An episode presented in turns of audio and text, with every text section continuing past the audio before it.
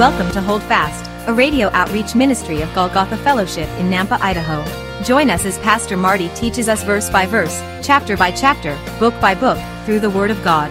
To listen to any of these messages in their entirety or to find out more about our fellowship, please visit golgothafellowship.org.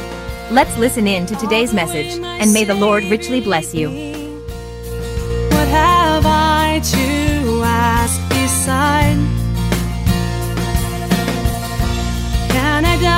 tender mercy?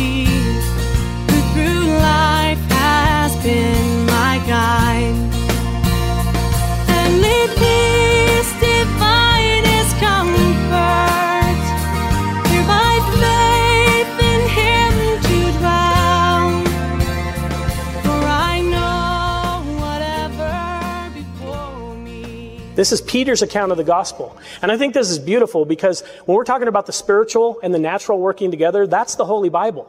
Do you understand? God chose to use over 40 different men to pen the Bible on three different continents over a span of 1500 plus years.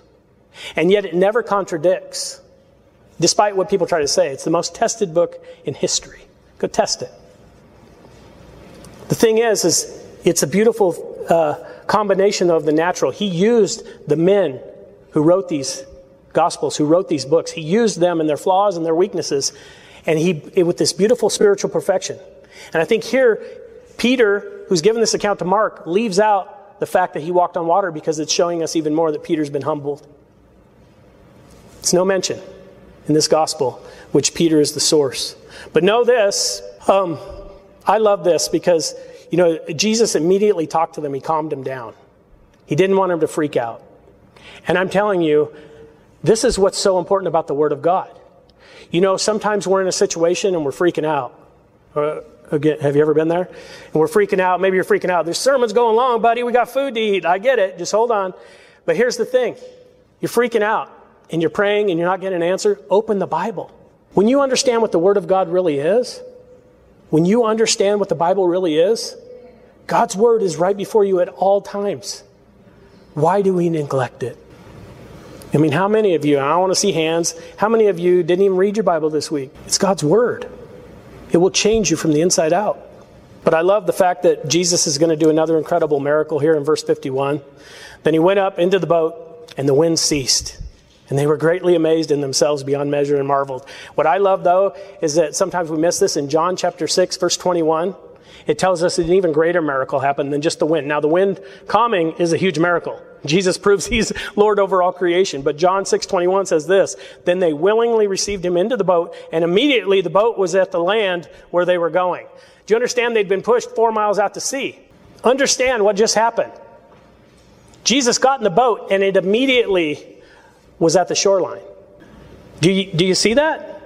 This is an amazing miracle. It reminds me of Philip. Remember when Philip was preaching to the Ethiopian eunuch? Do you, do you guys remember that story? Or do I have to go into that too? I'll make, don't make me stay here two hours. so Philip is, is, he's told by the Lord, run up next to this Ethiopian eunuch who's reading the scriptures, reading the Isaiah scroll, his, and he's a very powerful man, and he's in his chariot. And Philip says, hey, do you know what you're reading? He says, how well I know unless somebody teach me. So Philip gets up there, teaches him what the Bible is saying about Jesus in Isaiah. The Ethiopian eunuch says, I want to be saved and I want to be baptized. And Philip says, okay, there's water. I'm going to baptize you. What happens? Philip takes him, baptizes him, and the scripture tells us, tells you and me that Philip is then immediately transported 19 miles away to another city. Boom! Mini rapture. you know, when I look at this and I see these guys in their boat, I, and they're transported immediately four miles to the shoreline, all I do is think about our boat that's going to be transported soon. Our king is coming. The Lord is coming for his church. Are you in the boat? See, it breaks my heart because there are going to be a lot of people who miss out. I think churches are going to be full the Sunday after the rapture, unfortunately. Many people are going to miss out. And I told you before, a lot of people are going to miss heaven by 18 inches. The difference between the brain and the heart. Don't be left out. Know your faith. Know that it's true faith. And know the King that saved you. He's coming for us. And one day soon, our boats are going to be transported. I cannot wait. And here's the other thing we find out why Jesus made them go through this lesson again. Have you ever, uh, again, I know it's just me, but I do this just for the benefit of openness. Um, have you ever gone through a lesson over and over because you just won't learn it? Has God ever taken you back through the same lesson over and over? He's certainly done that with me. He's doing that with the apostles here. And we find out why in verse 52. And this, by the way, is usually why we have to go back through those same lessons.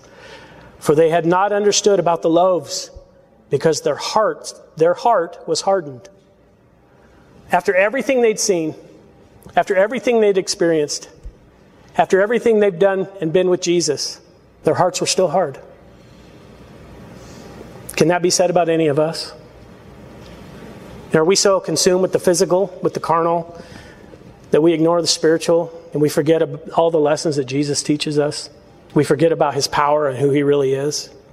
You know, to their credit, they weren't filled with the Holy Spirit. That hadn't come yet. But that's even more challenging for us because we are.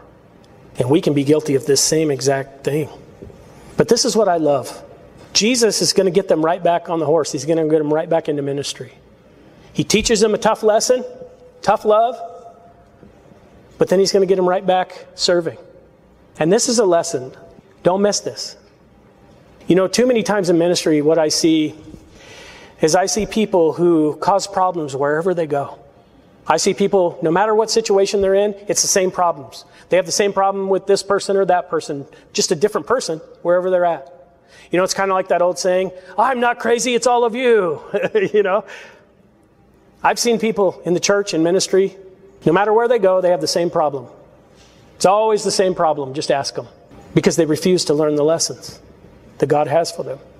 And I've seen people who say they want to serve the Lord until they're treated like a servant. And then their real reaction comes out. Again, if you want to know if you're a true servant of the Lord, tell me how you react when someone, someone treats you like that, treats you like a servant. A lot of times, what happens is we, like the disciples, we get stuck in phase one. And we can't transition to phase two to be a true apostle, to serve our King, to do the things we're called to do because we're caught up in our own pride. I've seen men pout like little children. You know, the Bible tells us, be like men, be ye like men, gird yourself up like men. And yet in the church, in ministry, what I've seen is men pout. Oh, well, they didn't talk to me.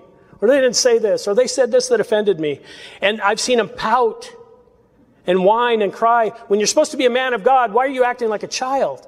I'm not letting you ladies off the hook either. Although we're about to eat food, so I'll probably get some dumped on me. But you know, it's the same thing with you. What happens with ladies is you get bitterness. You get angry at somebody, and then you, oh man, whew, we saw it last week. Remember Herodias? She held on to that grudge. She wasn't going to let it go. Ladies, you're called to forgive. You're not called to hold to a grudge or to become bitter. Men and women of God, don't act like children. What are you doing acting like kids? If we want to be effective in ministry, we got to grow up. You don't pout and whine and cry like a little baby. You don't get your little feelings hurt. Just serve your king. And now here's the other thing about that. If your feelings do get hurt, just go to the person and talk to them. Nine times out of ten, the person that's offended you doesn't have a clue they offended you. Learn the lessons God has for you. Stop being just a disciple. Here's the problem. If a church is just full of disciples that never transition to apostles, it'll be the most miserable place on the planet. It'll be the most miserable place to be. A bunch of disciples who are consumed with self, who don't even think about others. Be apostles. That's the call of this teaching today. Go to phase two. Ask for everything you need. God will give you everything you need, and He doesn't care what you have to offer. Give Him whatever you have. And I love this because He just takes His disciples, His apostles, right back onto the mission field. Verse 53 When they crossed over, they came to the land of Gennesaret and anchored there. And when they came out of the boat, immediately the people recognized him, ran through the whole surrounding region, and began to carry about on beds those who were sick to wherever they heard he was. Wherever he entered into villages, cities, or the country, they laid the sick in the marketplaces and begged him that they might just touch the hem of his garment. And as many as touched him were made well. And so these disciples, these apostles, who, who just learned this hard lesson, they just get back to work, and we see that many were made well. That is a lesson for all of us. Just serve. Just serve. And I want to ask this question as we close. We're going to get ready for communion and then the potluck.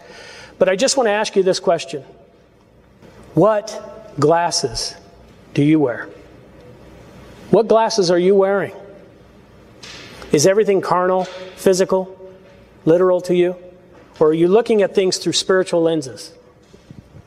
Are you looking at things through the eyes that Jesus wants you to have? Is your Christian ministry, is your Christian walk private, personal? There's an aspect of that, but it's to be public. You're to serve others. That's what we're called to do. You are a disciple. Have you graduated to apostleship? Have you graduated to phase two? Those are just some things to consider as we get ready for communion. Let's pray. Father God, thank you for your word and thank you for the lessons it has.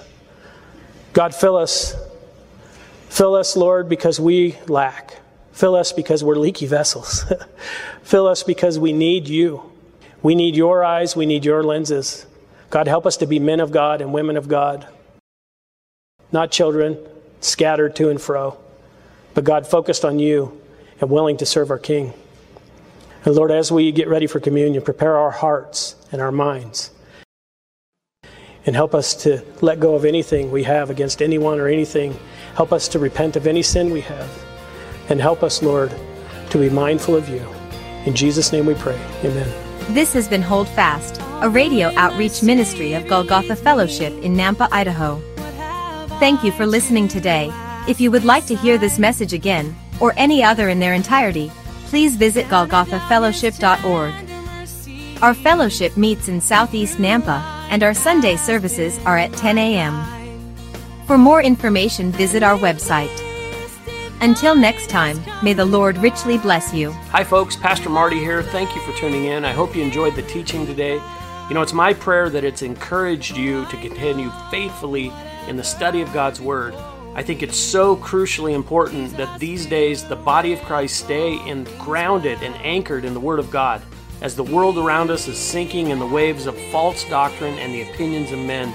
If you are seeking a church family, a church home, and you live in the southeast Nampa area, I want to personally invite you. Our Sunday services are at 10 a.m., and we currently meet at East Valley Middle School. That's right off Greenhurst and Happy Valley. If you want to find out more, if you have any questions, you need directions, you want to catch up on a message, or if you have a prayer request, just go to our website, golgothafellowship.org. Let me help you spell that. It's G O L G O T H A fellowship.org. Until next time, may God bless you and remember to hold fast.